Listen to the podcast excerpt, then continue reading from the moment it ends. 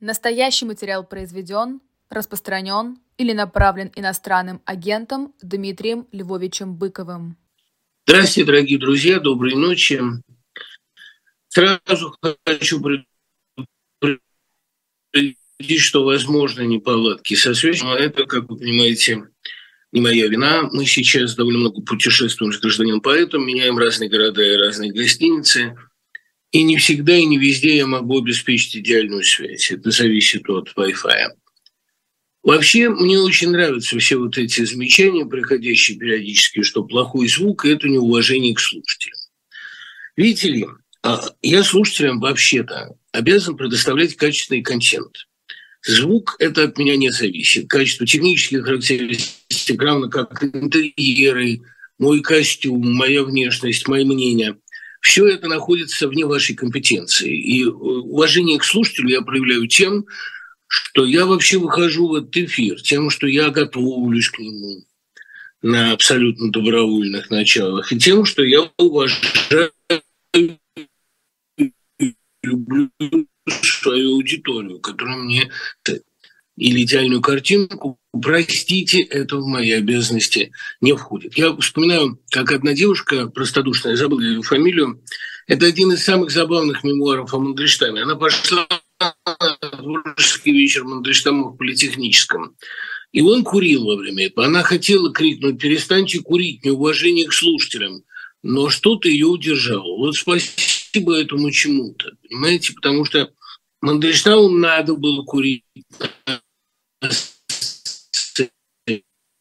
он волновался.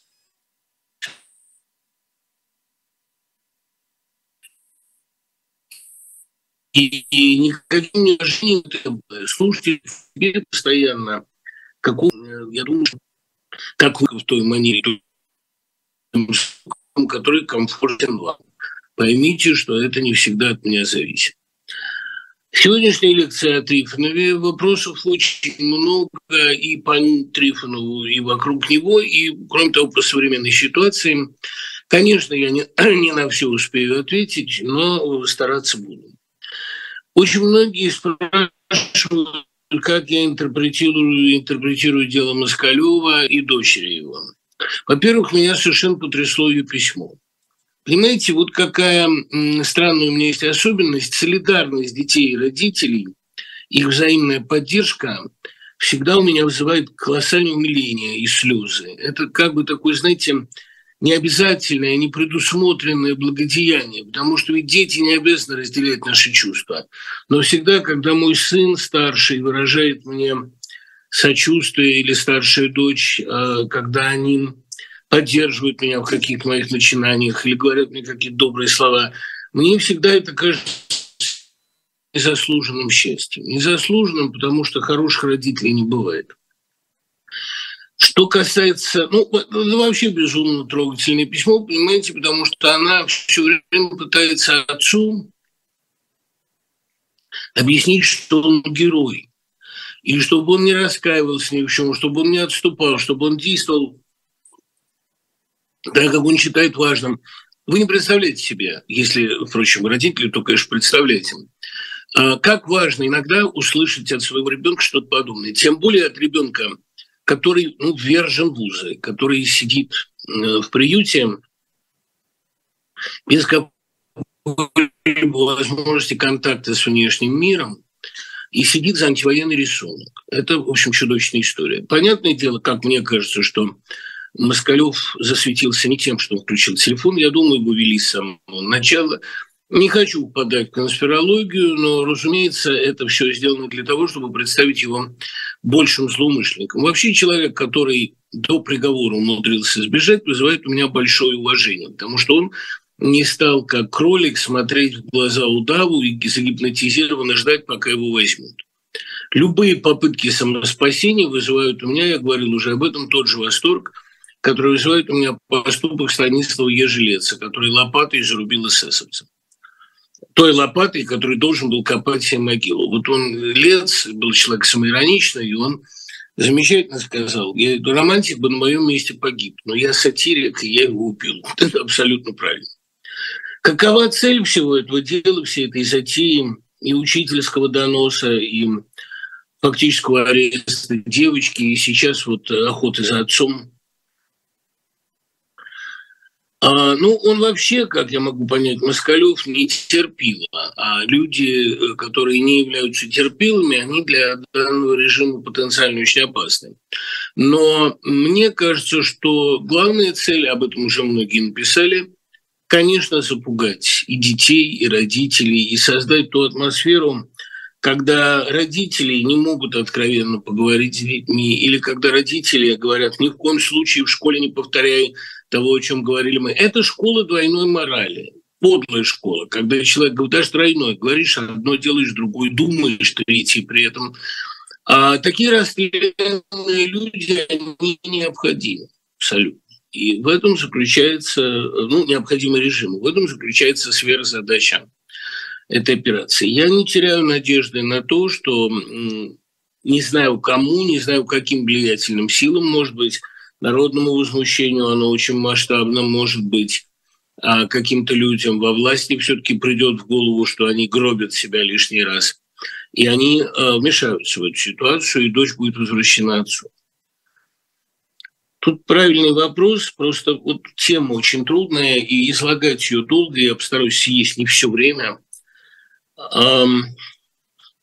Люди услышали мою лекцию про э, Британскую империю, ну, в курсе, который я читаю в Европейском университете, и поинтересовались, э, что я имею в виду, говоря, что ссылка, высылка – это тоже колонизаторская практика. У меня на эту тему будет скоро доклад довольно большой, я в этой теме глубоко сижу, и я попытаюсь, как смогу, на этот вопрос ответить. Хотя это, опять-таки, тема крайне сложная. Видите ли, у империи, а, особенно вот э, у Ниала Фергюсона в книжке про империю британскую,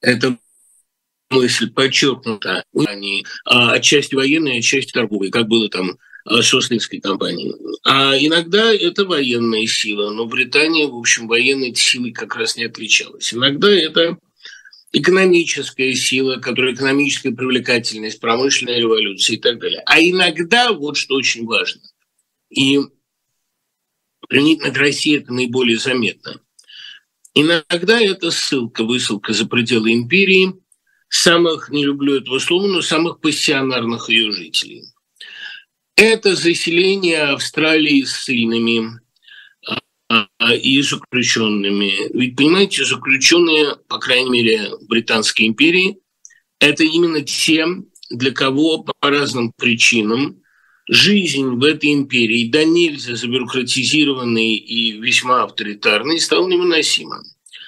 Ну, давайте рассмотрим это на примере российских. Тут, кстати, вопрос, почему вы Советский Союз называете антиимперией. Сейчас об этом, я вот об этом я с наслаждением поговорю подробно. Действительно, империя из антивещества. Сейчас поговорим.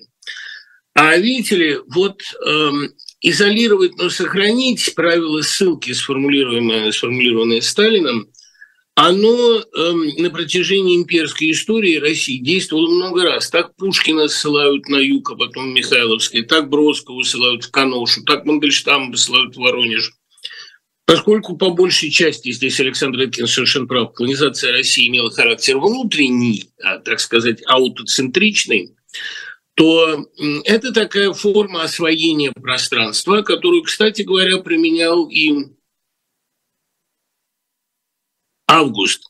Ссылка Овидия в том, мы до сих пор не знаем почему, то ли он что-то узнал, то ли он о чем-то не промолчал, но в любом случае ссылка Овидия в Томе – это же не ради Овидия, это ради Том. Это попытка нанести на литературную карту мира еще одну важную точку. Овидий, высланный в Томы, это первооткрыватель вот этой черноморской окраины для империи. И Тристия, написанный там сделали Томы в некотором смысле городом звездным, хотя это была глухая полусельская провинция. Равным образом и с Бродским, который как бы послан осваивать это пространство. И то, что он там написал, это все идет империи в актив. Хотя я очень не люблю, скажем, гимн народу, но очень люблю многие другие его сильные стихотворения, вот эти про бурые комья родной земли, там гениальные стихи просто. Это такая форма освоения пространства. Мандельштам, высланный в Воронеж, вот этот парадокс. Я не хотел бы обижать Воронеж, в конце концов, это родина самой любимой моей на свете женщины, и Воронеж ее для меня, так сказать, вырастил – и она там побеждала на конкурсах чтецов именно со стихами о неизвестном солдате. Но ведь давайте не забывать, что Воронеж был для Мандельштама местом ссылки. Это город, где его не любили, не принимали, город, где он страдал, город, где многие его ненавидели и на него доносили. Единственным его собеседником там после собеседницей после Рудакова, который вернулся из ссылки, была Наташа Штемпель. Все остальные, по большому счету, его или игнорировали, или враждебные стишки печатали. «Не тебе иду на смену, не ты мой судья». Давайте не будем забывать, что, как писал, собственно, Самойлов о Михайловском, здесь опала, здесь могила, Светогорский монастырь. Это не самая радостная точка на коротком пути Пушкина. Там Одесса – это, положим, даже не ссылка, а в некотором смысле вакация – и он, конечно, воспользовался по полной программе тамошней своей свободой, но при этом э, Михайловская – это уже ссылка. И, конечно, великие слова Пушкина, у нас тут дождь шумит, ветер шумит, лес шумит, шумно, а скучно, это э, осталось навеки лучшей характеристикой этой местности. А, конечно, Пушкин не написал бы шестой главы Онегина в любой другой ситуации. Эта ситуация глубоко трагическая. «Скупой рыцарь» не был бы написан без конфликта с отцом. То есть империя, я, я не говорю о том, что это пошло Пушкину на благо, я говорю о том, что империя мыслит так. Она осваивает территории, настроения, идеи, помещая творца вот в эти крайние положения. Э, собственно, почему именно Америка оказалась в результате и из самым безуспешным, самым трагическим для британской колонны предприятием, потому что она через сто лет вышла из зависимости. Но вместе с тем Америка оказалась самым надежным союзником Британии, в некотором смысле доминионом по этой классификации. И более того, Британия вообще старалась а, довольно мягко индийской ситуации с сипаями. А она довольно легко, кстати, без больших драм, за 30 лет рассталась почти со всеми своими приобретениями, что очень окорчало Черчилля, но было, видимо, исторической необходимостью. Америка – это прежде всего зона влияния английского языка. Высылая в Канаду, в Австралию, в Америку, всех, для кого ситуация была неприемлема, вынуждая к бегству всех, кто нуждался в веротерпимости, в свободном исповедании своей веры, а, вообще создавая в обществе климат закрытости, империя бессознательно, может быть, я уверен почти, что бессознательно, она высылает на свои фронтиры, на свои границы – самых непокорных и самых дерзких. Понимаете, ведь не только же Россия огромная матка. Любая империя – это матка, которая выкидывает из себя всех, кто ее перерос. И такие судорожные сокращения они выталкивают и в Америку самых пассионарных, а потом из американского общества самых пассионарных на фронтиры, на освоение Запада. Это нормальная практика, когда человеку внутренне свободному становится невыносим, например, викторианский климат. Посмотрите, Уайльд, который вошел в непримиримый конфликт а, даже не с обществом, а ну, в целом с британским национальным характером в лице маркиза Куинсбери. Он же Куинсбера. Он же, собственно, что сделал? Ему предоставляли полную возможность уехать на континент. После того, как против него было возбуждено дело – он мог сесть э, на транспорт через эм, знаменитый пролив, через Ла-Манш, и отправиться совершенно спокойно туда, где его бы приняли замечательно. И это тоже была бы форма, ну, если угодно, колонизации французской культуры. Жил же Берцлей во Франции, замечательно себя там чувствовал. Это именно форма, э, понимаете, завоевания мира через эм, изгнанников, через изгоев, через ссыльных. И давайте будем откровенны, массовая российская иммиграция и иммиграция еврейская начало 20 века, и иммиграция белогвардейских 20-х годов, и нынешняя огромная волна, когда поехали преимущественно айтишники или деятели культуры. Это форма завоевания мира. Империя не осознает этого. Империя думает, что она избавляется от лишних, от опасных, и вот теперь она заживет. На самом деле она избавляется от двигателей, а оставляет тормозов, оставляет как бы еще не родившихся, тех, кто остался в этом вечно инфантильном, недоразвившемся внутриматочном состоянии. Не все таковы, но таковы многие. А те, кто выехал, это, как правило, авантюристы, те, кто не боится изменить свою жизнь, те, кто жаждет новых впечатлений.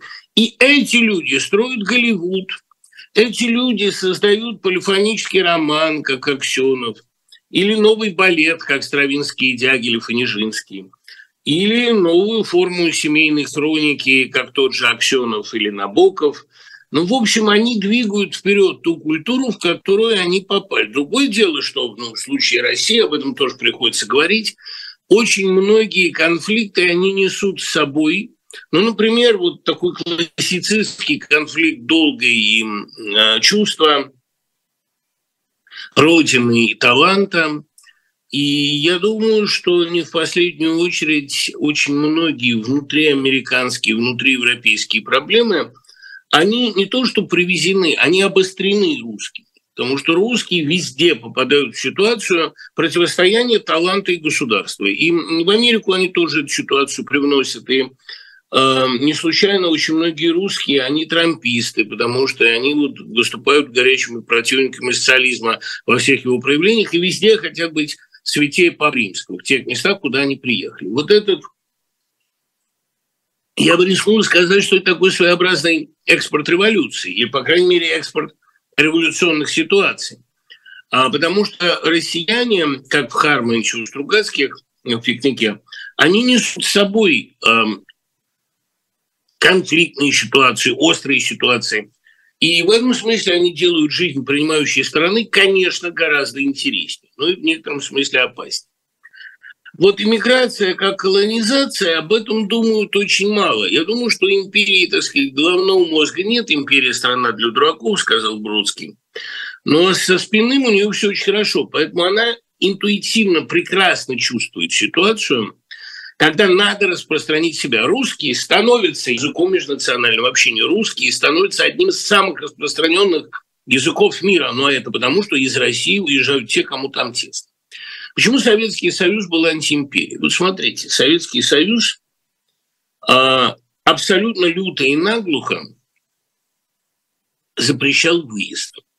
Он создал абсолютно герметичное общество, в котором у человека был только один путь реализации – это сотрудничество с государством.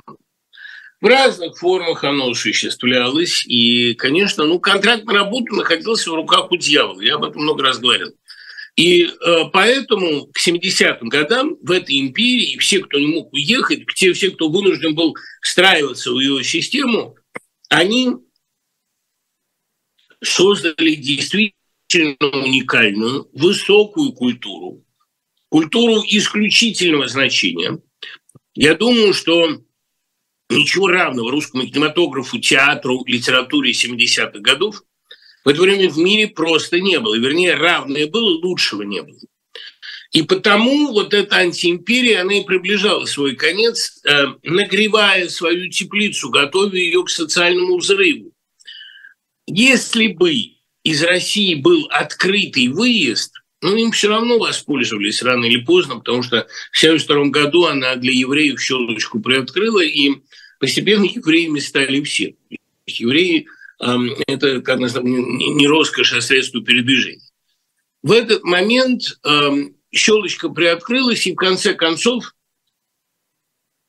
все сколько-нибудь а, значительные художники, кроме Трифонова, который, по-моему, просто не успел, и Стругацких, которые обдумывали это всерьез, оказались за границей. А, но, в принципе, и, кстати говоря, завоевали там для России выдающиеся позиции, как Тарковский для русского кино, или там как тот же Аксенов для русской прозы, как Бродский в огромной степени. Но, потому что влияние Бродского на американскую поэзию, рискну сказать, не меньше, чем на русскую. А на американскую эссеистику просто огромное. Так вот, а, в том-то и дело, что большую часть своего существования Российская империя, Советская империя, не выпускала за свои пределы. А отъезд был сопряжен с массой трудностей, трудностей и унижений. И потому те энергии, те силы, которые направлены были бы обычно на завоевание мира, на его колонизацию, на распространение русского языка и русского менталитета, они в этом огромном заклепанном котле разгоняли э, до невыносимости российскую ситуацию. И поэтому в какой-то момент так безоговорочно отстала надстройка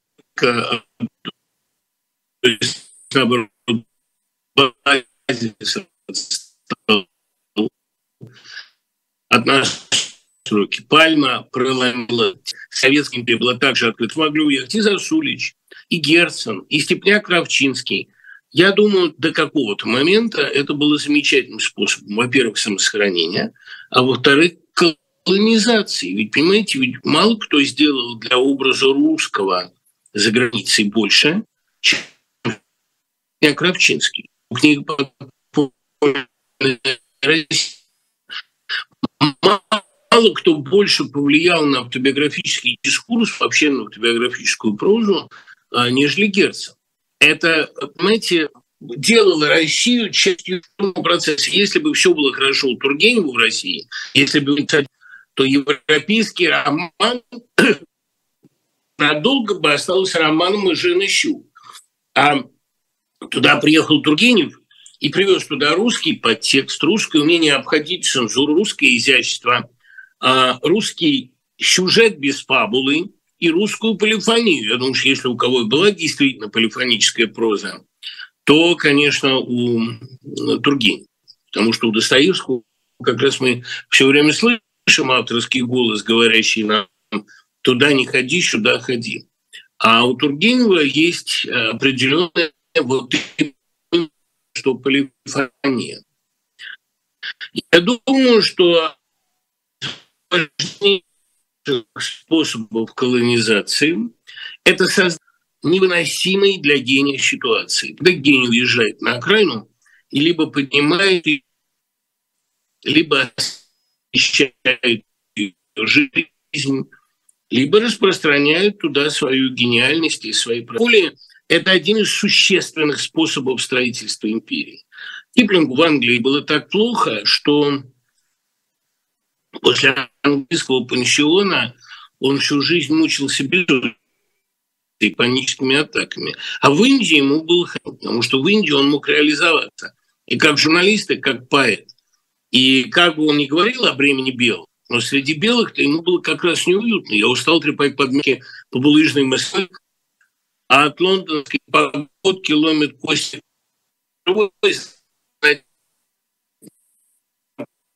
поговорка у была. Тем, кто слышал «Зов Востока», «Мать отчизны», конечно, а, ролевой. Вот так я это себе представляю. И сегодня волна иммиграции – это волна колонизации. Как весь Голливуд говорит, российской жизни, перенесенные за границу, они оказывают гигантское влияние. Ну, посмотрите, как не попасть. Именно профессионалы там толпятся не попасть на спектакль Дмитрия Крымова. Кому мешало, что Дмитрий Крымов ставит свои гениальные спектакли в Москве или в пресности? Но, видимо, мешало, потому что теперь Крымов ставит их в Нью-Йорке, и русский театр, подобно в свое время театру Михаилу Чехову, завоевывает для России новые территории. А в России жить нельзя. Ну, нельзя, потому что нет возможности работать. Тут, кстати, опять очень многие спрашивают, как я отнесся к этой дискуссии в сетях, вот к этому посту, не помню автора, где говорится о том, что Москва стала серым, скучным, депрессивным городом, а тут же набежали, значит, счастливцы, которые говорят, нет, не серым, не скучным. Один вообще клинический пример, не буду называть его фамилию, пишет, что да ну, мы ходим в клубы, мы качаемся, мы готовимся к лету, чтобы встретить его с достойной фигурой. А все эти байки выдумал Госдеп. Вообще человек, который говорит про Госдеп, и про выдуманные байки, он как бы, ну, это все равно, что упомянуть англосаксов. Это сразу как-то выбрасывает человека из поля приличного общения, такого, ну, сколько-нибудь конвенционного. И с ним бесполезно спорить, ему очень хорошо. Так вот, эм, я прочел внимательно эту дискуссию. Сейчас, чтобы связь была чуть получше, вам поставили мою фотографию. А я думаю, не обязательно вам так уж смотреть на мою живую мимику. А, значит, продолжаем. Я остановился на том, что очень многим людям очень хорошо в нынешней Москве, и они говорят, да ну, театры полны, знаменитые, ставшие притчей во языцах, кабаки на Патриках полны, а город чист, сияет, свеж, готовится к весне, молодежь целуется. Вот это особенно меня, конечно, радует, что целуется молодежь. Я никакой зависти и никакого отвращения к этим счастливым людям не испытываю. Да и вообще, э, как-то хочется сказать, дай вам Бог здоровья и генеральский чин. Давайте за вас порадуемся. Если ни дело Москалева, ни массовые убийства украинцев, э, ни война захватническая в центре Европы не портят вашего настроения, что нам остается? Только порадоваться за то, что вы такие прекрасные, пуленепробиваемые люди. Ну, говорила когда-то Лидия Гинзбург, железных людей нет, есть люди деревянные. Но деревянные тоже хорошо, в конце концов, прекрасный материал отделочный. Я э, совершенно ничего не имею против тех людей, которым сейчас хорошо в Москве. Я сам старый конформист, и мне, может быть, было бы в Москве тоже очень неплохо, но, видите, у меня не стало возможности работать. Потому что меня сделали иноагентом, значит, преподавать в школе я уже не могу. А преподавать в институте не могу тоже, потому что все институты от меня поспешили избавиться. Лекции читать не могу. А газеты мои закрылись, новая газета, в частности, которую я всей души поздравляю с 30-летием. Вот сегодня мы записали для нее поздравления. Ну, э, нормальный ход, понимаете, я оказался в состоянии, в ситуации, когда я должен был бы выживать, видимо, за счет деток, которые бы меня содержали. А это или, или тайно каким-то образом заниматься репетиторством, что противно самой моей природе. Я уехал туда, где у меня есть возможность работать, где я востребован, где на меня не пишут доносов, где не занимается прицельно мною какой-нибудь корреспондент АИФа, который цепляется к каждому моему слову. Вообще уехал туда, где я сейчас желанный гость. Вот. А, а там, где я гость нежеланный, и там, где я гость отвратительный, нелюбимый, иностранный агент, почему я должен там находиться? Почему я должен навязывать себя? Ну вот, а тем людям, которым хорошо сейчас в Москве, которые прекрасно себя чувствуют, я отношусь даже и с легкой завистью. Вот видите, я как раз в Париже был, навестил Марию Васильевну Розанову и задал ей, как всегда задаю, наиболее мучительный для меня вопрос. Почему, грубо говоря, одни веруют, а другие атеисты? Я когда-то ее спрашивал, а, что там, какой человек может называться хорошим, потому что я перестал это понимать. Она сказала, что необходимы достаточные два условия. Не присоединяться к стае и не слишком уважать себя за это. А э, вот сейчас мы довольно долго говорили, и вот она сказала, что ну, во-первых, действительно, атеистов, условно говоря, в старости нет, но, ну, как и в окопах. Но проблема в ином. Если вам достаточно того мира, который вы видите, если вам достаточно без Бога, если вы обходитесь без Бога, то и дай вам Бог здоровья генеральский чин. И это не делает вас ни лучше, ни хуже. Просто вам не надо. Просто вы, как говорил не самый глупый человек, не нуждаетесь в этой гипотезе. По-моему, это паскалевская формула, ну, проверю. Не нуждаетесь в этой гипотезе. Э, если вам все хорошо в мире без Бога, если вас устраивает мир без Бога, это не это у вас не хорошо, не плохо, это вашей высокой стойкости. Равным образом, как и если вас все устраивает в нынешней России, это тоже говорит о том, что у вас удивительно пластичная психика. Вы такой вот удивительно пластичный резиновый человек, у которого все отбери, а ему все мало. Он скажет еще, еще. Нормально. Я э, искренне, искренне, абсолютно завидую таким людям. Потому что для меня вообще э, благодарность, умение быть благодарным, это для меня очень существенное достоинство. Ну, там, если человек умеет быть благодарным за то, что его не убили, за то, что у него не отняли кусок хлеба, за то, что у него осталась еще какая-то работа, понимаете, это, ну, ну, это вызывает восторг и уважение, наверное. А, то есть, э, если кому-то в Москве сейчас действительно весело, я этому человеку не скажу руку жму, нет, ничего я ему не жму, но я ему аплодирую. аплодирую. Я руку не жму только потому, что руки обе заняты аплодисментом. Вот. А тут вопрос, естественно, ностальгирую ли я. Нет, у меня с ностальгией все хорошо, отчасти потому, что я действую по заветам того еврея в анекдоте, который из гитлеровской Германии уезжает с огромным портретом Гитлера, и на вопрос таможенника отвечает, это мне от ностальгии. Ну и я не выпадаю из контекста российских новостей. Я, правда, не читаю уже, что пишут обо мне. У меня уже отпала эта необходимость.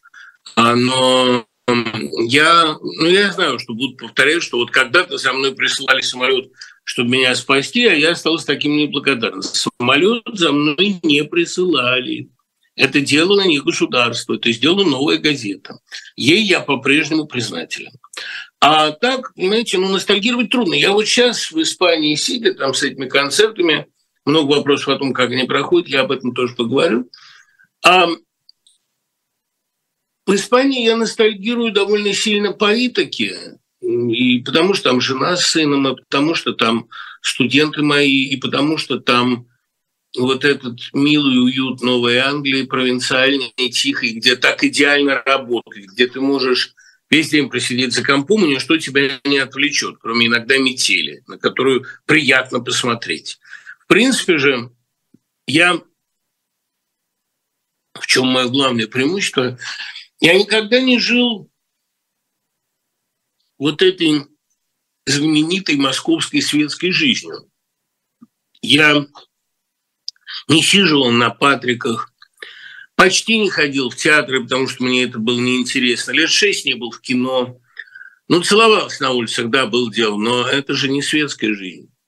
Поэтому никакой особенной ностальгии по Москве у меня нет. Есть тоска по матери очень сильная, это понятно, и то, что я не могу пойти к ней на могилу, это очень плохо. Ну и по даче есть некоторая тоска и чувство вины, что я не могу там что-то подправить и привести в норму, но, слава богу, есть люди, которые это делают за меня. А в остальном э, нет, ностальгии я не испытываю никакой. Я э, гораздо больше в последние годы проводил времени за границей, потому что тут меня не отравлял страх ежесекундный и внушенное чувство вины. Я мог работать, не чувствуя постоянно, что я вреден для этой среды. Это для человека эмпатического это неприятное, давящее ощущение – ну и, конечно, э, здесь как-то со мной обходится тактичнее. А там мне не приходится постоянно доказывать, то есть эм, здесь не приходится постоянно доказывать, что если я человек либеральных взглядов и в значительной степени еврей, то это преступление. Нет, здесь это не преступление. В России слишком много является преступлением. Высказывание своего мнения, неприятие войны, ну, там, я не знаю, неприятие государственной лжи. Все это преступление. Если вам комфортно в стране, где столько врут, где врут зашкаливающе много и абсурдно, ну, наверное, это тоже лишний раз говорит о том, что вы благодарный и добрый человек. Вот. А, хороший вопрос, нет ли у вас разочарования в профессии учителя, ведь почти все, чему вы научили, испаряется довольно быстро. Ну, во-первых, не испаряется. Илюш, ну это вы э, все-таки переоцениваете как бы, силу упругости и детского ума. Очень многие внесенные нами изменения, они благополучно приживаются, прививаются, ну и не создается никаких особенных а, внутренних конфликтов у такого ребенка. Вот это меня до известной степени греет. А во-вторых, ну, понимаете, учительская работа, я, я не назвал бы ее неблагодарной, я, может быть, назвал бы ее самой благодарной. Потому что куда бы я ни приехал, меня встречают ученики моей матери, очень щедро развеяло по свету, и практически все они ее благодарят, и мне говорят, как много она им дала. Так что никакого здесь, э, так сказать, с моей стороны, никаких претензий к учительской профессии нет. Она утомительна, это да. Особенно она утомительна тогда, когда вы чувствуете, что вот в классе нет отдачи, что им неинтересно. Но тогда вы всегда можете порулить, разрулить эту ситуацию, вы можете всегда задать провокативный вопрос или подчеркнуто сложный вопрос, на который у вас у самого нет ответа. То есть перевести урок из плоскости лекции в плоскость спора, плоскость полемики. Это всегда можно сделать. И потом, вот знаете, могу дать такой совет. Педагогика – это такая вещь, которой можно заниматься ну, только по любви. Честно говоря, мне и секс без любви всегда казался делом довольно скучным но, ну, таким, как бы, понимаете, отработкой обязательной программы. Но мне кажется, что э, педагогика без любви – это дело, которое разрушает и вас, и класс. Этим надо заниматься с наслаждением. Это как горные лыжи. Если вы не получаете от этого наслаждения, вы переломаете все ноги. Это же, э, понимаете, это мой экстремальный спорт школа. И если я чувствую, что я в классе не нужен, вот Семен Слепаков как сказал, я по аудитории всегда чувствую, что я пою не то и не так. В таких случаях я перестаю петь и предпочитаю или поговорить, или запеть другое. Не нужно пробивать. Если аудитория не пробиваема, нужно просто от этого отказаться. Равным образом, как если вам тяжело вставать по утрам, если вам не нравится в любую погоду ехать в класс – если мысли о школе, что вот вам завтра в школу, если эта мысль не приносит вам счастья, то вам нельзя этим заниматься, просто это не нужно. Видите ли, вот я, например, эм, э, всегда лучшими днями недели, ну, последние 10 лет, считал четверг и пятницу, потому что четверг – это э, Один – пятницу колба времени, вот почему я скучаю невыносимо. И э, четверг и пятницу с утра это школа. Я больше всего на свете любил приходить в золотое сечение. И не только, а преподавать в ВУЗе мне тоже очень нравилось. Потому что я прихожу, во-первых, я вижу людей, которые меня любят, которые мне рады. Это очень редкое ощущение, э, особенно в моей жизни. Такой уж я плохой человек, что многие мне не рады. А вот дети рады всегда, потому что им интересно. А потом э, это еще и действительно всегда какая-то проба сил. Я думаю, что Гумилев ни секунды не лукавил, не врал, когда говорил, что в минуты опасности он испытывает те же чувства, которые старый пьяница испытывает только старого коньяка. Наверное, так, потому что Гумилеву доставлял наслаждение себя все время проверять, себя испытывать. И вот эта конкистаторская победа над собой приносила ему определенное наслаждение. Причем наслаждение весьма острое. Точно так же и когда ты приходишь в класс, и ты видишь, что ты можешь их разогреть, расшевелить, заинтересовать, что они не хотят на перемену, что урок продолжается за пределами звонка. Это большое наслаждение. Это такая, ну, кроме того, серьезная самопроверка. Я не говорю уже о том, что большинство моих идей, попавших там в статьи, я э, опробовал на школьных классах. И это для меня очень важная вещь. Посоветуете ли вы Ройзману уезжать? Я, знаете, Ройзману советов не даю. Он, во-первых, меня старше порядочно. Ну, я всегда его воспринимал как старшего, может быть, потому что он человек такого более решительного склада, да и просто он выше меня гораздо. А кроме того, Ройзман сам разберется. С моей точки зрения, э, его сейчас додавливать, дожимать не будут, потому что успели убедиться, ну, в том числе потому, как его встречали, успели убедиться, что его слава в городе высока, влияние по-прежнему огромное. Не надо им сейчас, как мне кажется, не в том они сами сейчас положении, чтобы ситуацию с Ройзманом выводить на новый уровень. Мне кажется, им совершенно не нужен очаг Э, всенародного возмущения в Екатеринбурге. А Ройзман очень грамотно в этой ситуации себя ведет, и он, безусловно, масштаб своего влияния понимает. Я э, думаю, что в ближайшее время от него отстанут. Если нет, и если перед ним прямо поставят выбор, нам не поедете на запад, поедете на восток, Мне кажется, в его ситуации было бы правильнее уехать. Но я таких советов, опять-таки, ему не даю, потому что Ройзману видней, как распорядиться главным своим капиталом, своей все уральской славы. А, что означает смерть э, девочки в финале «Дыма»? Ну, не в самом финале. Финал там возвращение этого э, главного героя Литвинова к Татьяне повинную голову принес.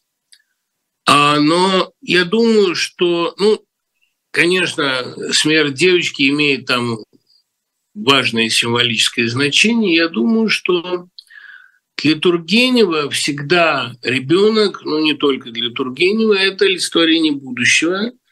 И, видимо, он понимает, что у этого героя будущего нет у Пандрягина. Он, видимо, понимает, что э, этот герой э, бесплоден, что он обречен. Может быть так. Я не думаю, что это означает отсутствие будущего у России в целом. Я думаю, что это означает отсутствие будущего у этого конкретного персонажа и в этой конкретной ситуации. Почему лучшей повестью Трифонова вам кажется другая жизнь? А потому что она самая рациональная, самая зрелая и самая богатая возможными трактовками. Что такое другая жизнь? Мы поговорим об этом ближе к лекции. В процессе самой лекции. Но для меня другая жизнь – это тот же образ, что и в обмене, перерождение. А то, что наступила другая жизнь, чувствуют все герои Трифонова. Другая жизнь была вокруг, их окружает другая жизнь.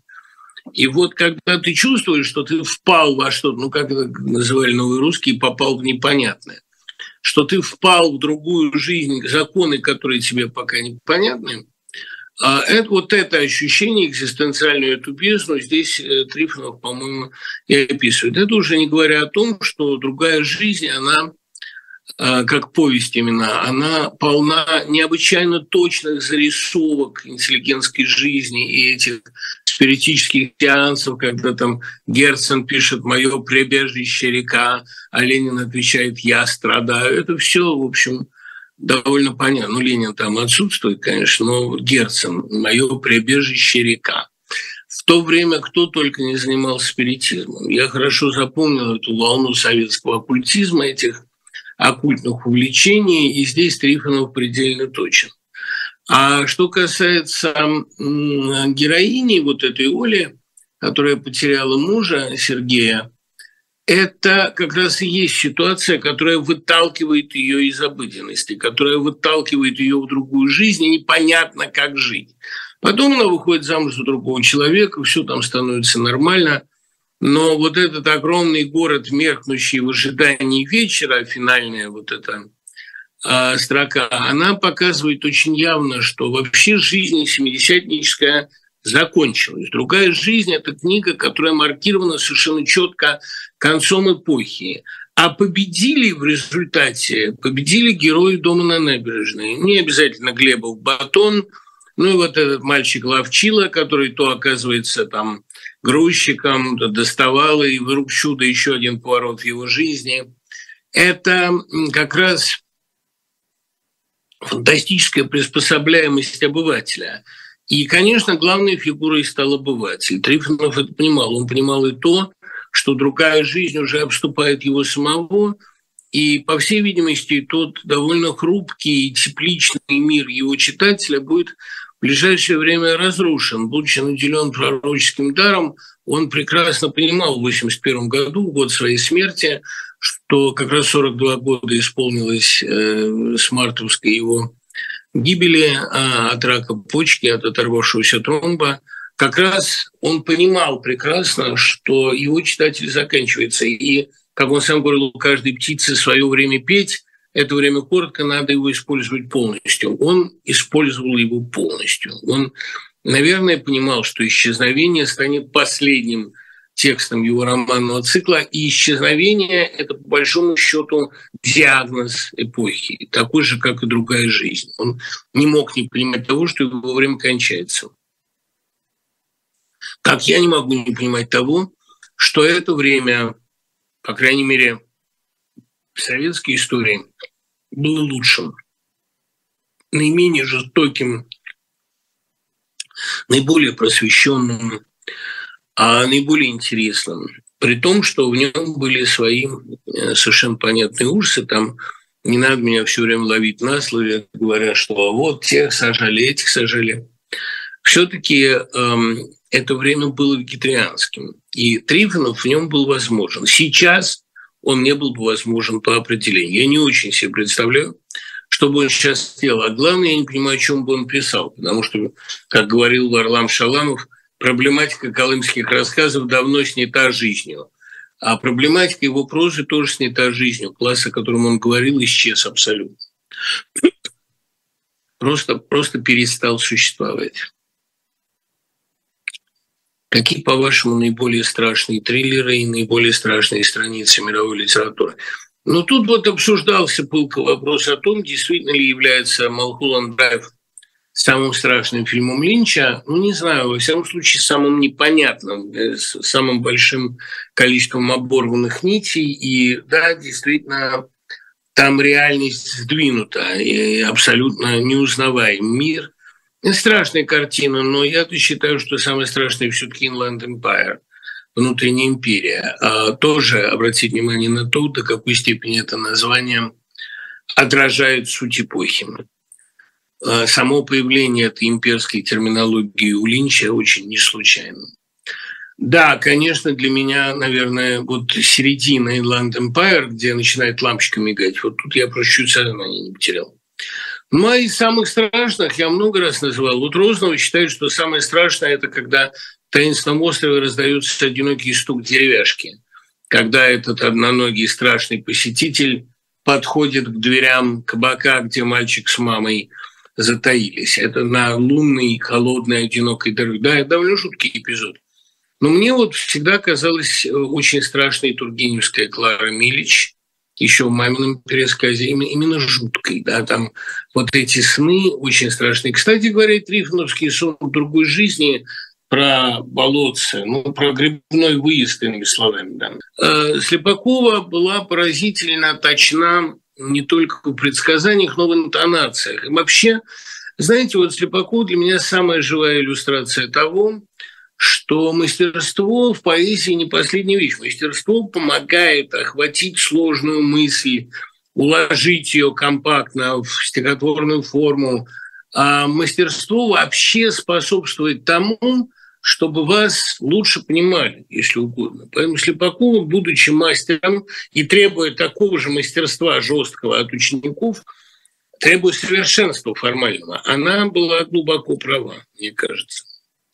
Вообще я очень счастлив, что вышло это полное собрание лирики, издал его новый геликон, а, и это почти полное воспроизводство трех первых томов трехтомника лирических. Спасибо Лене Житинской и Насте Житинской, что они это сделали. Потому что Слепакову, конечно, надо издавать, тем более, что она сейчас, а, так сказать, очень не ко времени официально и очень ко времени внутренне. Ну, это, знаете, э, как у нее уже сказано, у сильных, как всегда, в полузапрете, у слабых, как всегда, в полубойкоте. Я вновь нелепый валенок прилите, селедочное масло при компоте. Вот она, вызывающая своей неуместностью, э, реализовывала, по-моему, самую важную литературную программу, поэтическую. Поэт не должен быть слишком ко времени. А возможно ли второе пришествие Трампа? Не первый раз меня спрашивают об этом. Я убежден, что возможно. Понятное дело, что я жду этого без особенной радости. Понятное дело, что Россия будет вкладываться в это илико возможно, а потому что она заинтересована в худших сценариях для Америки, а этот сценарий лучшим при всем желании не назовешь. Но я э, все-таки не очень в это верю. Мне кажется, что это вероятно, но не предопределено. Да и вообще мне кажется, что а, год остался, больше там полтора года до этих выборов, и много еще, и много чего, и много чего должно произойти. Нет ли у вас обиды на ваших былых друзей и учеников, которые сегодня вас предают? Нет. А, ну, как сказал та же Рознова, когда я с ней поделился этой проблемой, может быть, ваша помощь была навязчива. Может быть, ваша помощь была не тактична. Может быть, не исключаю. А, я сам не очень люблю принимать помощь. Ну и кроме того, эм, может быть, этим людям нужны вот такие эмоции, которые они испытывают. Может быть, им зачем-нибудь это э, послано как а муки совести. А муки совести для поэта всегда полезны. Не погрешишь, как известно, не покаешься. Как по-вашему, что выросло бы из Георгия Фрона? Знаете, на такие вопросы гадательные, сослагательные отвечать очень трудно, потому что от Георгия Фрона остались только его дневники поразительной силы и несколько очень мощных писем. Я думаю, что к 19 годам с ним произошел некий духовный перелом, что он, а, безусловно, отказался от своего самомнения, что он отчасти победил свой некоторый врожденный аутизм и страх перед людьми. Он начал по-другому, он об этом писал, начал по-другому смотреть на мать, начал ее понимать гораздо лучше. Скорее всего, из него получился бы превосходный прозаик, поэт вряд ли, превосходный прозаик, автор психологической прозы. Он собирался писать по-французски роман из русской жизни, а по-русски из французской. И это лишний раз, это по воспоминаниям Берества, это лишний раз говорит о том, что он понял поэтику остранения, что по-русски надо писать о французах и наоборот. А, вероятно, он не вписался бы в советский и, скорее всего, в конце войны жил, оказался бы крупнейшим писателем, писателем того же класса, что и Аркадий Беленков, кстати говоря, Беленков эм, тоже был человек довольно аутичный, крайне неприятный, глумливый, но его биография давала ему право на такое поведение. Я думаю, что Мур, э, ну, видите, как у Аксенова «Москва ква-ква», у него есть такая там замечательная сцена, попытка предположить судьбу Мура, что он попытался бежать, стал бы перебежчиком, оказался точка зрения. Ну, сейчас, когда, вот, так сказать, он уже не считается пропавшим без вести, а мы точно знаем, как он погиб, там проведено было расследование, бомба угодила в машину, где везли, и он погиб от прямого попадания, а, видимо, мгновенно. Я думаю, что теперь эта спекуляция на этой теме уже не выглядит столь привлекательно, но то, что он не вписался в суд, он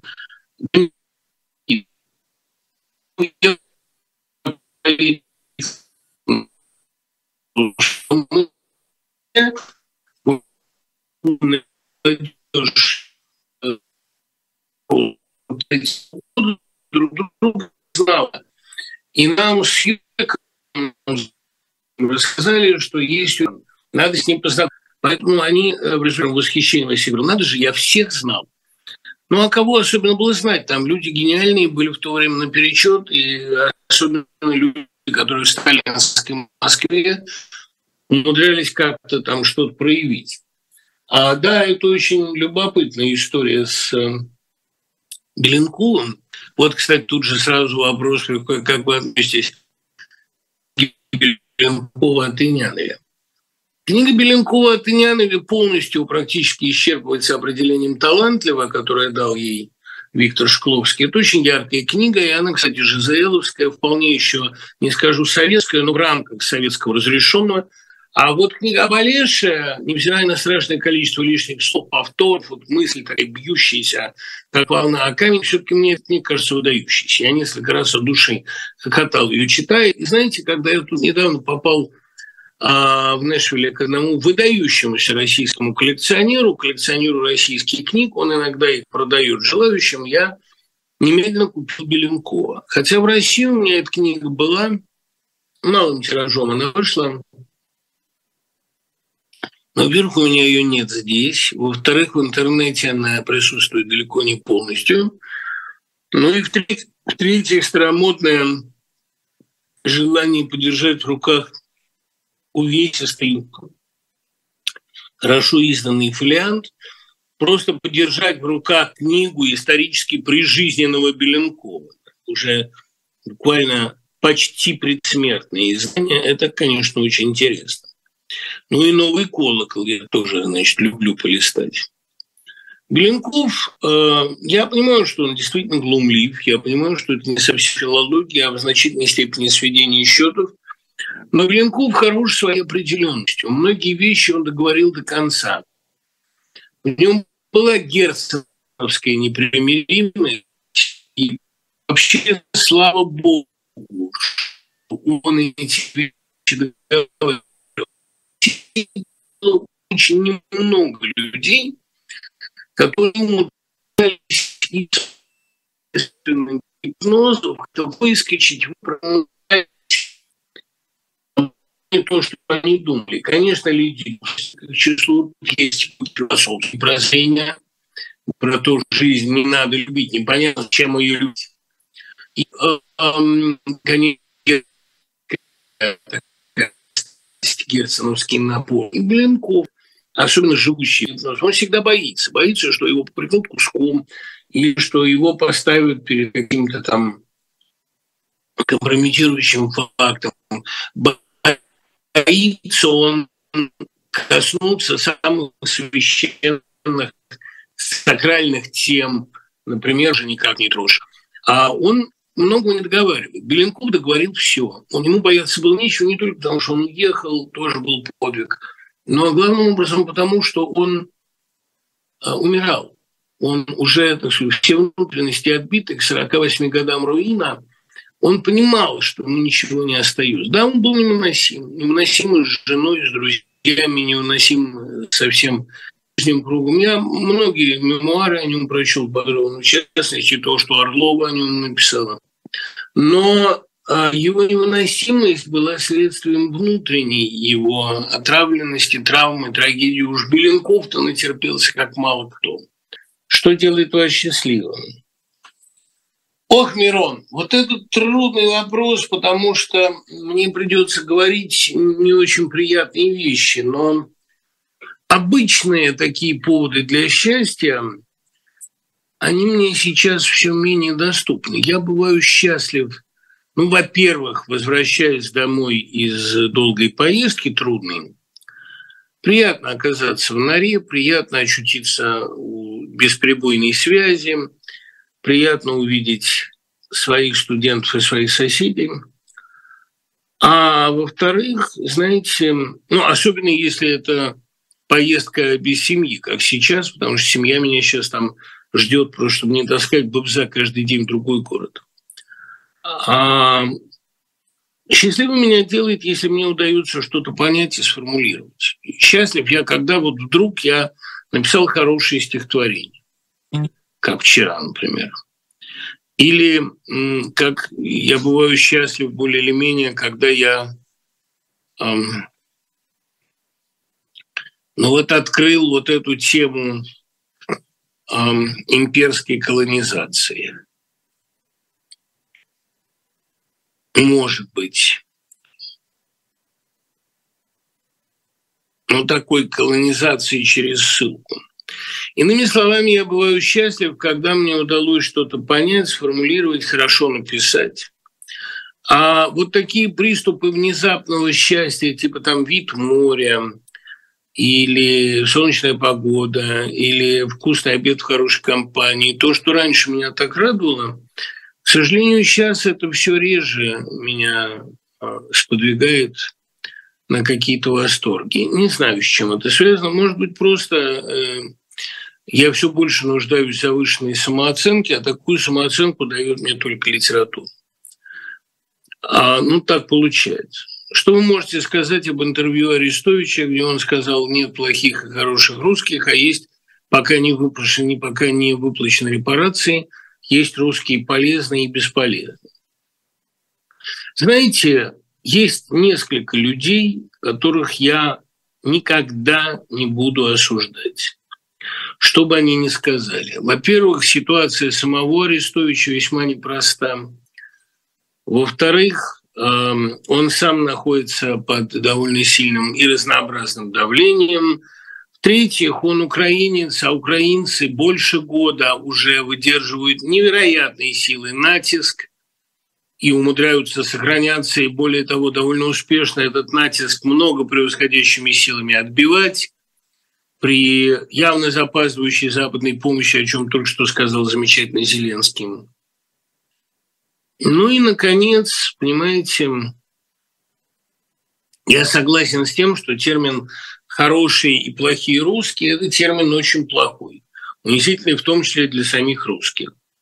Насчет того, что бывают полезные или бесполезные, ну, здесь Арестовичу видней, но я со стороны своей очень хорошо пойму украинцев, если они примут вот такую классификацию. Если они перестанут испытывать к большей части русских какие-либо человеческие эмоции. Я не одобрю это, я не одобрю, не обрадуюсь этому, я э, встречу это без всякой радости, но я это пойму.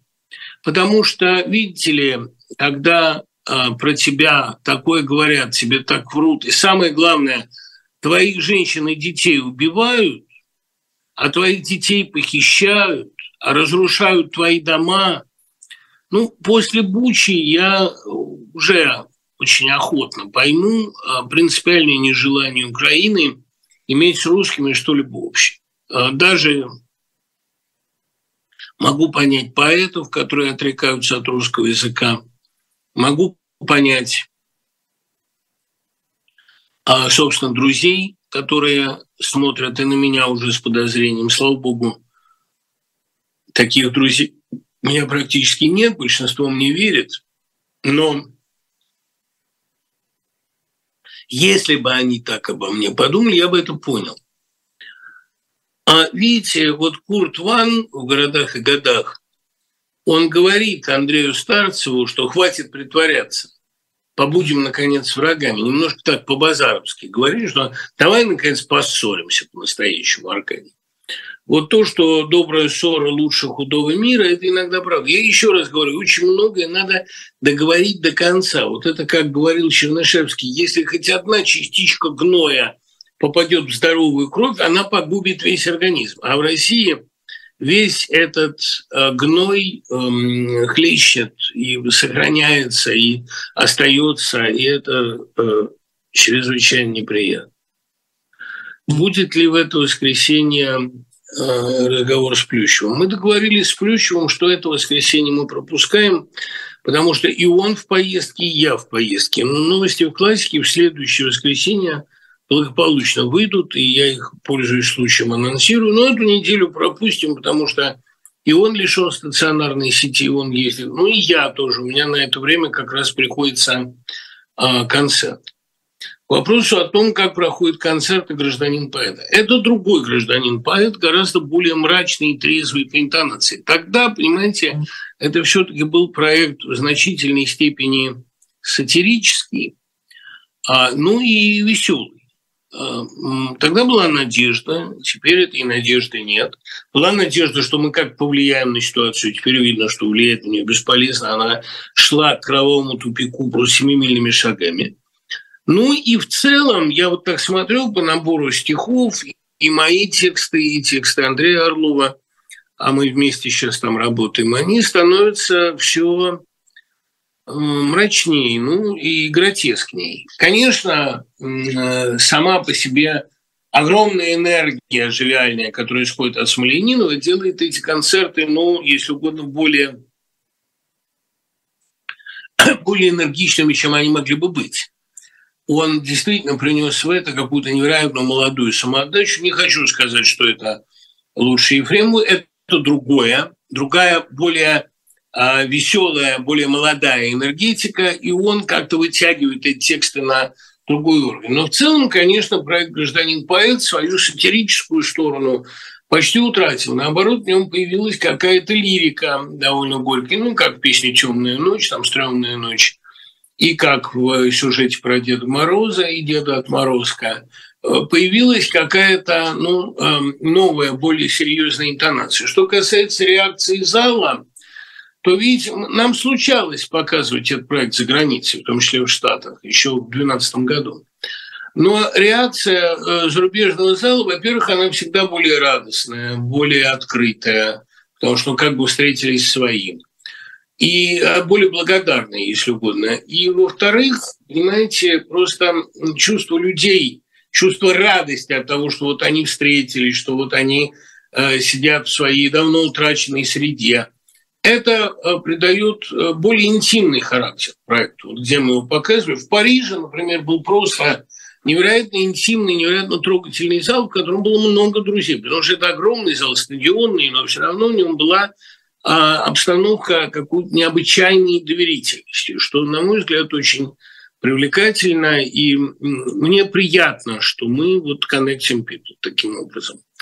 А что касается самих стихов «Гражданине поэте», раньше это был еще во многом культуртриггерский же проект. Даже мы брали классику и эту классику переписывали, прилагали. Э, я всегда был в чем-то образе. Теперь мы так решили, что иногда я могу говорить от собственного лица. А проект перестал быть культуртриггерским. Образы поэтов какие-то там будут присутствовать на заднем плане, но в основном это уже пафос прямого личного высказывания. Думаю, что это весьма хорошо. Напрасно ли были труды новой газеты, если свое 30-летие она встречает закрытой? Ну, видите, а, новая газета не закрыта. Газету закрыть нельзя. Новая газета существует как образ жизни, как память огромного поколения. И для меня большое счастье, что новая газета в моей жизни есть. Не была, а есть и будет. И она продолжает существовать. Как вы знаете, 999 экземпляров можно напечатать, и это не будет считаться печатной продукцией. Новая газета умудряется к читателю выходить, существует ее зарубежная редакция. Новая газета очень для меня важна. А значит ли, вот если тебя убили, если тебя задушили в подворотне, значит ли это, что твоя жизнь была напрасна? Конечно, нет. Ты не мог не пойти в эту подворотню, потому что в этой подворотне кого-то убивали, а ты попытался этому помешать. А если нравы подворотни на короткое время победили, понимаете, мне вот часто пеняют, что вот ты был такой оптимист, теперь ты стал такой пессимист. Даже будучи оптимистом, я всегда оставлял 20-30% на то, что эти хорошие прогнозы могут не сбыться. Что война может затянуться надолго, что она может, как сказал Макаревич, рутинизироваться, стать привычкой, что Россия в очередной раз проскочит очередную развилку и точно и неуклонно пойдет к худшему концу. Я всегда это допускал. А во-вторых, понимаете, я вот поддерживаю точку зрения Григория Гурина. Для того, чтобы понять, что жизнь бессмысленна, достаточно на 10 минут зайти в интернет. А задача писателя доказывать, что жизнь осмысленна, что борьба осмысленна, что есть надежда. Надежда, конечно, унизительное чувство, это не надежда, скажем так, а вера в то, что люди не безнадежны. Исполнилось 60 лет Михаилу Щербакову и Квентину Тарантино. Что у них общего? Ну, то, что они родились в марте 63 года – и принадлежат гениальному поколению, которое вообще родилось в 62-63, как Пелевин, например, а, которое было предназначено для великих дел, а их судьба, так сказать, переломилась в России благодаря перестройке, в Штатах не в последнюю очередь тоже. И они были рождены для существования в сложном мире, мире, где реагируют на цитаты, пароли, отсылки, мире, где готов воспринимать сложные неоднозначные тексты и так далее. А реализоваться им пришлось на гораздо более плоском пространстве. Я не могу сказать, что я фанат Тарантино, хотя я очень люблю Джанго и очень люблю «восьмерку». А, да и, пожалуй, нравятся мне и «Ублюдки» бесславные, замечательные фильмы. Но я очень люблю Щербакова, за много ему благодарен. И то, что моя жизнь проходит на фоне его песен, тогда ранних, теперь поздних, ничуть им не уступающих, это для меня дорого. Мне приятно находиться с ним в одном языковом пространстве и в одном времени. И многое из того, что он назвал и сформулировал, до него названо и сформулировано быть не могло. Оно а, возникла как именно как факт литературы, а в музыка в его случае неотделима от литературы. Он вот созидает это сложное словесно-музыкальное единство. А то, что это стало фактом нашей жизни, что это можно сформулировать, спеть, что под это проходит твоя жизнь, это огромная заслуга. конечно, и сколько кислорода благодаря песням Щербакова, их сложности, их остроумию, их невероятной выразительности э, появилось в нашей жизни. За это нельзя не быть благодарным, тем более, что ну, 60 лет – наш времени возраст, как говорит Кушнер, как раз современный поэт к 50 годам только начинает преодолевать влияние, потому что написано гораздо больше стихов, и для того, чтобы выработать самостоятельный голос, требуется гораздо больше времени. Лермонтов мог стать гением в 18, нам этого уже не дано с каким бы оригинальным голосом ты ни пришел. Поэтому 60 лет для поэта не возраст. И я считаю, что... А мне Нани Бриквадзе, я когда встречался с ней в Тбилиси, сказал, мне кажется, я только к 70 годам научилась петь. Это э, замечательное высказывание, дорого стоящее. Умер Серджио Данджело, не могли бы вы рассказать об обстоятельствах передачи книги Пастернака на Запад? Знаете, ну, во-первых, об этом много написано в том числе мною грешным, а более подробно об этом написал а, Толстой а, и Иван Толстой, разумеется, а не Петр. И об этом да, довольно много существует литературы на Западе. А Кроме того, сегодня мы разыгрываем совершенно уникальную книгу. Вот ваш вопрос пришелся, кстати, а то бы я, глядишь, и не вспомнил. Но вот эту книгу, кто меня там слышит из редакторов «Эхо», я один экземпляр прошу оставить за мной, потому что у меня ее нету. Это двухтомная хроника жизни и творчества Пастернака. Она начинается в 89 годом, то есть за год до его рождения, а, а именно подготовкой семьи к его появлению на свет. А в 90 э, соответственно, в 1960-м она заканчивается его смертью, и все главные события этих 70 лет – главные события хроники пастернаковской жизни, они там подробно, глубоко документированно отражены. Для меня, а, вот если бы тогда, когда я писал о нем, если бы такая книга была моим подспорьем, очень многих проблем удалось бы избежать. Многие, многого, что приходилось устанавливать сопоставлениями дат, цитаты из писем, консультациями, прежде всего, с Флейшманом или с Евгением Борисовичем Пастернаком. Но эта книга является собой потрясающий итог многолетней исследовательской работы. Так что все, у кого есть возможность, немедленно ее хватайте, приобретайте. Ну и кроме того, что особенно важно, эта книга э, сейчас уже, насколько я понимаю, в магазинах просто так недоступна. Она и всегда была из-за малого тиража абсолютным дефицитом, раритетом. Вот такая двухтомная биографическая хроника Пастернака. Хочу сказать, что э, однотомная, но очень толстая биографическая хроника Ахматовой долгое время была моим практически настольным чтением, потому что ее жизнь, выстроенная в линию, она предстает такой трагедией, таким подвигом. Понимаете, когда это все сведено воедино, ты понимаешь, что она ни секунды не преувеличивала, говоря о трагедии своей жизни. Каждый день на нее особенно в сороковые, что-нибудь обрушивалось, и надо просто посмотреть, с каким потрясающим достоинством она из этих всех камней в нее брошенных складывала свою башню. Это что-то на грани, я даже не скажу гениальности, потому что это какая-то другая природа, природа таланта иного. Но суметь так превратить булыжник в мрамор, это, я думаю, кроме Ахматова не умел никто. А тут же сразу вопрос, кого из русских поэтесс вы могли бы поставить рядом с Ахматовой? Из поэтесс, вообще слово поэтесса или поэтка или поэтица, не очень понятно, как сейчас образовывать феминитив, но из женщин-поэтов, вероятно, поэтов женщин единицы в мире, но прорва этих самых поэтесс, сказано Евтушенко, Голубя Сантьяго, ну, Шкапскую Марию, безусловно. А, это дар такой абортированный, искусственно прерванный. Если бы он развивался дальше, Шкапская стала бы поэтом, безусловно, ахматовского класса. Да и так «Барабан строгого господина» – это сборник, названный цитатой из Елены Гуро. «Мы все танцуем под барабан строгого господина». Это сборник исключительной силы. У Шкапской, понимаете, что не читай, горло перехватывает. Петербурженки, северянки.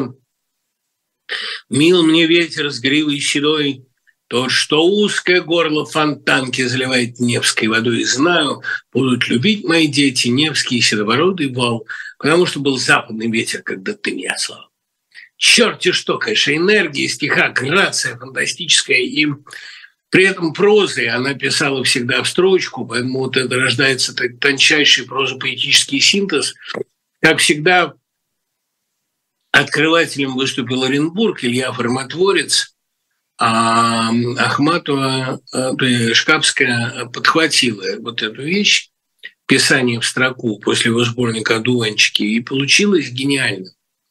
А в 24 году все как отрезало. Несколько прозаических гениальных фрагментов, а потом вот умерла от сердечного приступа во время собачьей выставки, потому что она устраивала эти выставки, и там кто-то ее упрекнул, что она неправильно построила программу. Она очень оскорблялась на такие вещи и тут же умерла. Царство небесное, гениальный был человек. И то, что человек умирает на собачьей выставке, великий поэт – Какая же, ребят, страшная метафора ее поэтической судьбы. Или то, что она вынуждена была для Горького писать эту историю фабрик и заводов, писала о каком-то петербургском предприятии, до сих пор в ее архиве лежит это не напечатанная, никому не нужная рукопись. Я знал ее дочь, а, замечательную, добрую, умную женщину, которая много мне про нее рассказывала наверное, при том, что у нее были такие сложные с ней отношения, все вот эта дочь была ее, биолог она была, Светлана, она была ее главной удачей, как мне кажется.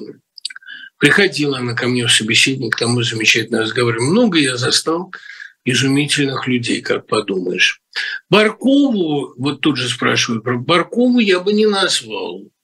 Барковый сильный поэт, без вопросов, но Понимаете, ахматовской высоты в ней не было, как мне кажется. Трагедия была, а мука была, но ахматовской высоты не было. Видимо, дело в том, что она была действительно очень страшный человек. И то, что она травила Явинскую в лагере, то, что она вообще была такая страшная старуха, что называется, наверное, это каким-то образом сказалось и на качестве стихов. Хотя судьба была такая, что тут о качестве стихов особенно и не приходится заботиться, но а, видите, она уже в ранних своих стихах, таких ордынских, таких диких, степных, она уже демонстрирует все качества своего зрелого таланта, то есть крайнюю непримиримость, и я бы сказал, бесчеловечность. А почему Барков хвалил Луначарский? Ну, почему хвалил? Потому что она была его секретарем. Она работала у него в секретариате, и показала ему стихи, и он попытался ей, так сказать, помочь в карьере. Я не думаю, что он только поэтому ее хвалил. Стихи в самом деле выдающиеся. Конечно, это некоторое преувеличение, то, что он ее поставил рядом с Ахматовой. А Цветаева – это вообще отдельное явление. Я Ахматову и Цветаеву сравнивать бы не стал. И про Ахматову Цветаевская дочь великая Алия Фрон говорила, она совершенствует, этому вы ее предел. Действительно, Цветаева – это, как бы выразиться, сознательный отказ от совершенства и сознательный отказ от его поиска. Установка на провокативность, на полемичность, в значительной степени даже и на подставку, на подстав, ну, не знаю, подставу, как здесь звучит, на то, чтобы подставиться. Цветаева любит быть неправой и любит быть изгоем. У Ахматовой это выражено не так. Про нее Пастернак говорил, ей нужна правота, а мне не правота. Хотя Ахматова тоже замечательно умела быть грешницей и извлекать из этого победительные эффекты. А как я оцениваю поэзию Ратушинской? Видите, а судьба Ратушинской, и в частности ее эволюция идейная, очень для меня странная и неприятная, эволюция в сторону такого религиозно-патриотического лагеря, а она была отчасти заложена э, изначально в ее судьбе, потому что мотив такой жертвенности, некоторого мазохизма, ну, сочетание, опять-таки, с некоторым неизбежным в таких случаях самолюбованием. Это было в ней заложено всегда, и она двигалась в этом направлении а, очень целенаправленно. Возможно, свою роль сыграло то, что она не получила признания на Западе, что она не полюбила Запада, не чувствовала к нему никакого интереса, а была там чужой всегда. И для нее, э, ну, как бы возвращение в Россию для нее было тоже таким жертвенным патриотическим актом. А Ратушинская начинала с довольно сильных стихов. Поздние стихи не бог весть какие. Но мне кажется, что она перестала развиваться. И вот когда человек перестает развиваться, у него велик шанс выйти на такие ренегатские консервативные позиции, и эстетически консервативные очень. И это почти всегда связано позиции консервативные в форме. Мне кажется, что э, ранее Ратушинская была интереснее. Когда поэт останавливается, пусть даже он потом будет писать хуже, важно, чтобы он писал иначе. Важно, что называется, вперед ломая и угадывая, да, по Евтушенко. Если же мы не видим вот этого развития, иногда, я говорю, ущерб себе, ну, что бы стоило вечно перепевать себя? Нет, это неинтересно. Если мы видим вот эту стратегию риска, а, тогда любопытно. Кстати говоря, вот Лосев, например, да, его эволюция внешне не так заметна, но каждая следующая книга резче, откровение, совершение предыдущей. При том, что, опять-таки, это совершенство возникает из несовершенства, из потрясающе дерзких попыток. Но вот Лосев, это, мне кажется, поэт с эволюцией. Вообще мне дороже всего в литературе – эволюции человека, даже если он состоялся замечательно в первых вещах, это правильно говорит Драгунский, что иногда великий дебют становится дебютом шизофрении. А потом, да, ты начинаешь повторяться, и это, ты становишься нормальным. Но, понимаете, ну вот Тургенев, да, с самого начала, пройдя замечательную поэтическую школу, он писал очень совершенную прозу. Но не побоялся же он шагнуть в область абсолютно неведомого, в область мистического, в область триллера, в область параболы, а потом написать стихотворения в прозе, которые кому-то показались невыносимо выспренними высокопарными. И не случайно же, по-моему, кто Вейнберг написал про него, я прочитал твою собаку, и с тех пор в моем мозгу скребется кто-то, как твой трезор. Что значит русский литератор? Зачем, зачем? По большей части он кончает черт знает чем. Так лучше кончить черт знает чем – чем всю жизнь, так сказать, тенеромить. Тенерома – замечательный глагол, тенеромить. Замечательный глагол был такой тенерома, журналист, который один раз посетил его Толстого, потом всю жизнь тенеромил эту тему. Отсюда появился такой глагол. А всю жизнь эксплуатировать первые удачи, первые навыки, по-моему, достаточно бессмысленное дело. Ну, посмотрите, как ломался Трифон. Невероятно. Посмотрите, как далеко он ушел от своих ранних вполне приличных сочинений. Вот роман «Утоление жажды» – это хороший социалистический роман. Но манера письма, в которой э, написан уже обмен, ну, через рассказы, конечно, пришел там через э, самый маленький город, голубиная гибель, грибная осень, там вот э, грибной сентябрь был. Ну, через это. Он э, эволюционировал стремительно, и каждая следующая вещь была, невзирая на общую манеру, и глубже, и интереснее предыдущей. Это, мне кажется, непрерывное развитие – это залог удачи художника. Иначе ты начнешь, к сожалению, переписывать бесконечно сам себя, как почти все современные Z-поэты, которые один раз чему-то научившись, эксплуатируют это до конца, и даже более того, если эволюционируют, то главным образом в смысле деградации. Почему-то им это кажется но знаете, как раповцам казалось, что чем хуже написана вещь, тем идейнее, тем это идеологичнее. Где купить двухтомную биографическую хронику Пастернака? Видите, я вот ее разрекламировал на свою голову, а купить ее на сайте «Дилетант». Ну, там, где все дилетантовские новинки выставляются, а где она продается, я совсем не знаю. А мне бы, понимаете, самому люто хотелось эту книгу иметь, просто потому что вот, вот интересно. Хроника жизни Пастернака Она по-своему, может быть, не менее трагична, чем Ахматовская, но в хронике жизни Пастернака почти все воспринимается как победа. И сам он воспринимается как удачник. Говорила Лидия Гинзбург, да, что в рассказе Ахматовой о встрече Пастернака с Толстым и о похоронах Пастернака в изумительный солнечный день все время звучал оттенок зависти. И Боренька знал, когда проснуться, или вот это а, «какие прекрасные похороны», сказал Ахматова, и Гинзбург написал «зависть к последней удаче удачника». Пастернак воспринимается как удачник. Но это не потому, что его жизнь была цепочкой счастливых совпадений, а потому что он сумел свою жизнь так интерпретировать. Потому что сам факт рождения в этой стране, в этой культуре, в это время для него был эм, грандиозным успехом, грандиозным счастьем. Невзирая на все его трагические, страшные периоды, на непонимание собственной участи, на почти грань безумия в 1935 году – но все равно мы воспринимаем Пастернака как вот такой укол счастья. А почему это так? Наверное, а, вот, наверное, потому что он к самому себе относился как к Божьему подарку. Мне а, сладостно в свете неярком, чуть падающем на кровать, себя и свой жребий подарком бесценным твоим сознанием. Себя, вот что важно. Он себя воспринимает как Божий дар. Это э, правильное такое, я бы сказал, довольно высокое к себе отношение.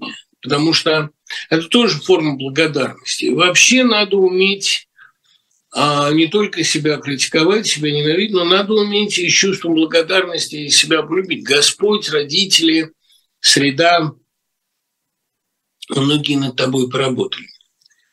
В рассказе Набокова «Истребление тиранов» есть мысль о том, что после смерти тирана Отечеству предстоят многие потрясения. Как вы к этому относитесь? Да понимаете, смутное время всегда является расплатой за тиранию.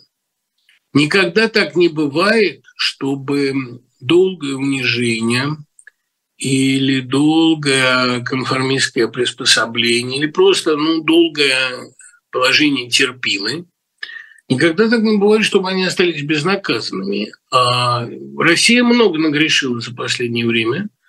И я думаю, что смута или гражданская война, или, в общем, какие-то пертурбации, они неизбежно нас ожидают.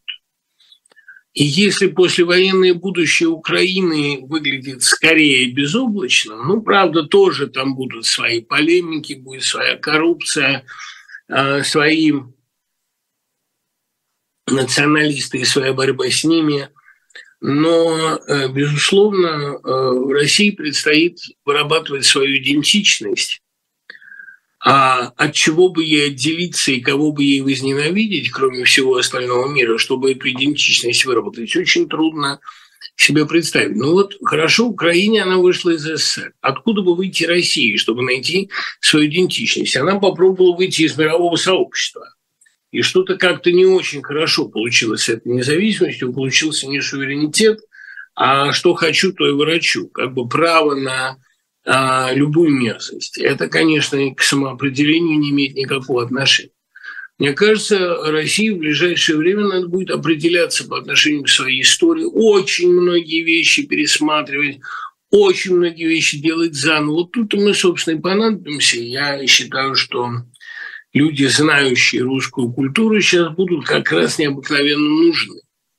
А, а не очень представляю себе, а, в каких формах этот процесс отольется, и верю, что никакого распада России не будет, и он не нужен ей самой, а будет попытка нащупать новую, свободную, счастливую идентичность. Может быть, в федерации, может быть, в конфедерации, может быть, наоборот, создание каких-то новых геополитических союзов.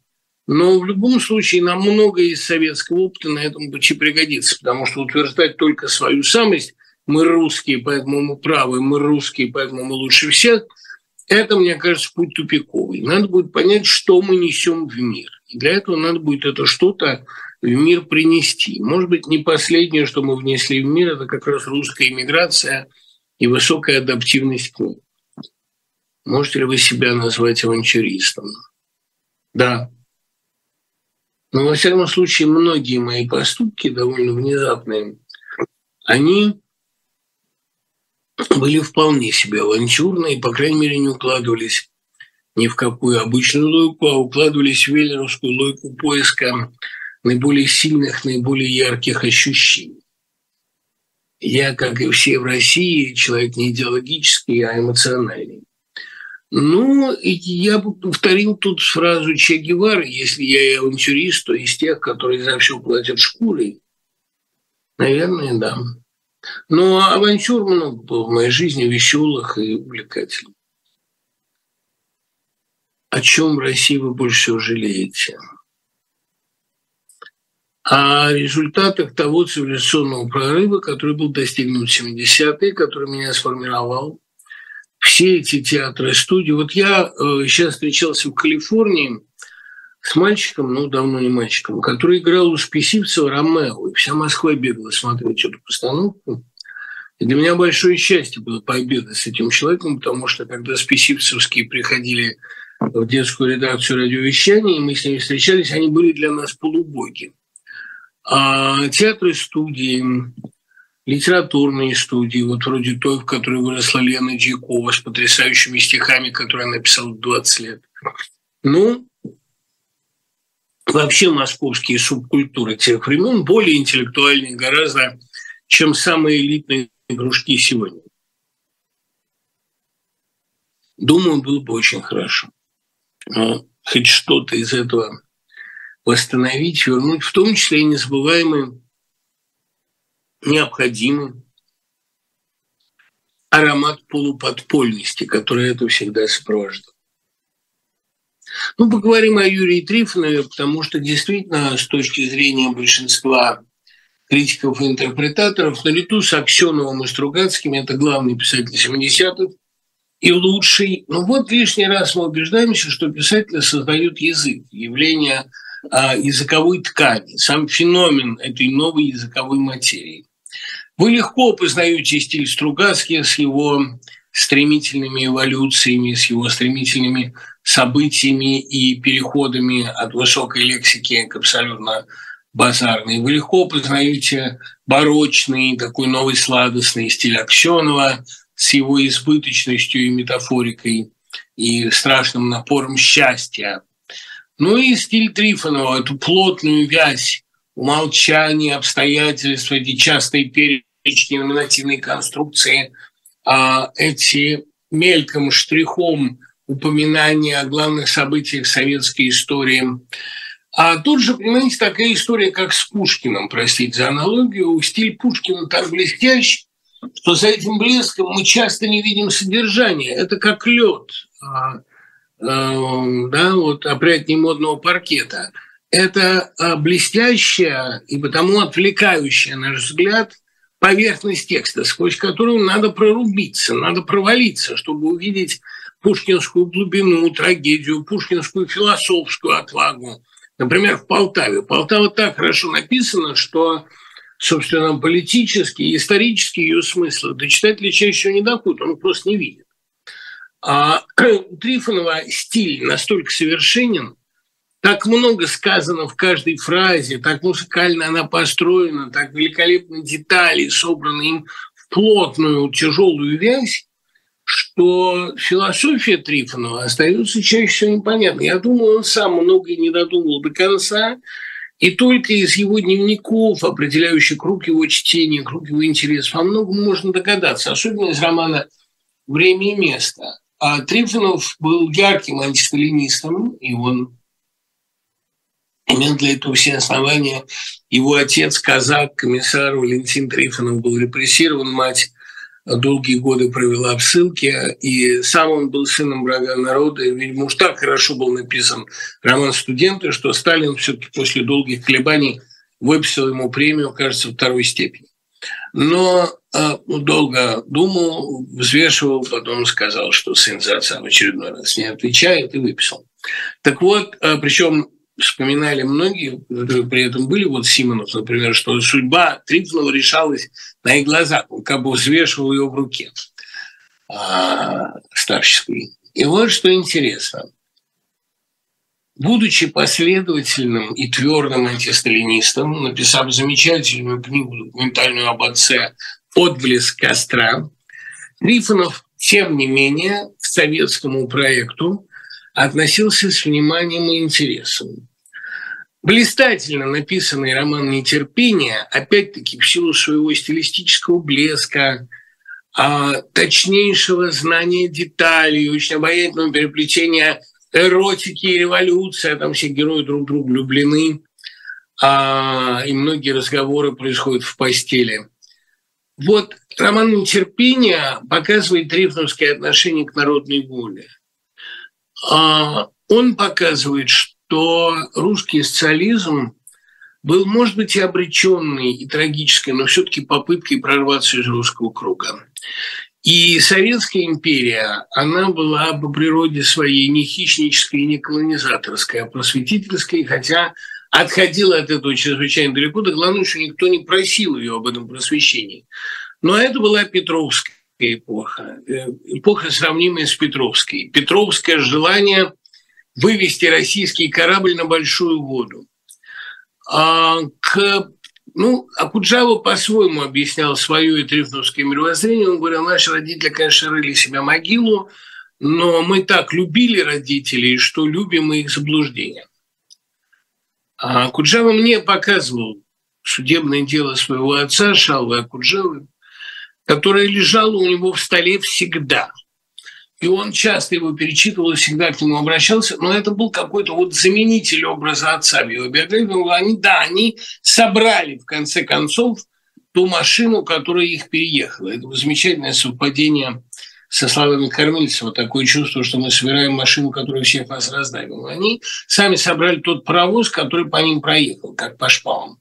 Но э, по большому счету и Акуджава, и Трифонов понимали – что это был культурный прорыв, что, невзирая на все кровавые, чудовищные жестокости, глупости, гримасы этой эпохи, задумано это было как попытка вывести Россию из рокового круга. И потом, понимаете, неужели даже сейчас, когда мы увидели постсоветское, когда мы увидели торжество энтропии, которая уволокла Россию куда-то гораздо глубже, чем в царские времена, а, как говорил Павловский, в Московскую Русь, вот неужели даже после этого мы будем осуждать большевистский проект, который в своем усложнении, который в своем развитии все-таки привел к 60-м и 70-м. Советский Союз неоднороден, и кроме и после сталинизма, и до сталинизма.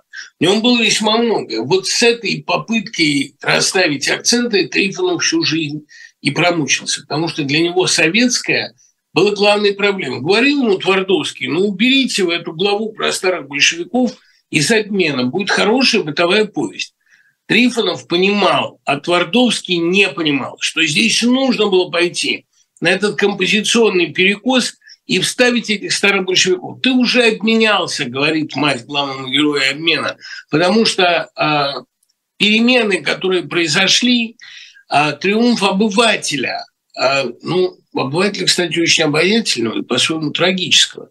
Все это, к сожалению, а, резко и в худшую сторону отличается от поколения родителей, от поколения большевиков старых, которые были, наверное, чудовищами, но при этом у них были мечты и проекты, которые могли бы Россию спасти от вечного повторения. А, кстати, не случилось этого. Случился все равно реванш русского, потому что Сталин – это именно фигура имперской государственности. Но 20-е а, годы были совсем другим временем, временем ослепительных перспектив, как мне, я помню, Шварцман говорил, великий мультхудожник. Мы росли в 20-е, поэтому были пропитаны грозовым озоном этой эпохи, которая еще не выразилась, не выразилась а в бюрократию и в унижение, а которое еще обещало невероятные горизонты, невероятные перспективы. Я думаю, что на пути из нынешней русской западни нам, конечно, многие революционные а, идеи мечты тогдашние придется пересматривать заново. Трифонов не то, что любил поколение своих родителей. Он их заблуждений прекрасно понимал, и заблуждений Миронова, героя отблеска Костра, он тоже хорошо видел. Но Трифонов любил поколение следующее, комиссарских детей, поколение, выбитое войной, поколение вот этого своего э, Левки Карася, поколение этих сверхталантливых, сверхдисциплинированных, постоянно подвергавших себя невероятным испытаниям, начитанных, культурных, отважных детей, таких как Соня Гончук, дочь профессора Гончука. Сам профессор Гончук, конечно, не вызывает у Трифонова никакого умиления. Раповец, который там крошил шашкой гораздо более талантливых людей, но поколение детей, а Соня, у которой как раз душевная болезнь от того-то и началась, что ее высокие идеалы были растоптаны, от того, что батон ее предал, от того, что эпоха выродилась. Вот это, конечно, в доме на набережной очень существенно. Дом на набережной – это не просто образ, не просто могучий символ. А это в некотором смысле метафора всей российской истории. Почему это на набережной? Потому что мимо этого дома течет река времени, и он стоит на самом ее берегу, он с ней находится в непосредственном контакте. Другая жизнь заключается в том, что не случайно, кстати, герой повести историк, и он умирает. Исчезло чувство истории, исчезла жизнь в большой истории, в осевом времени.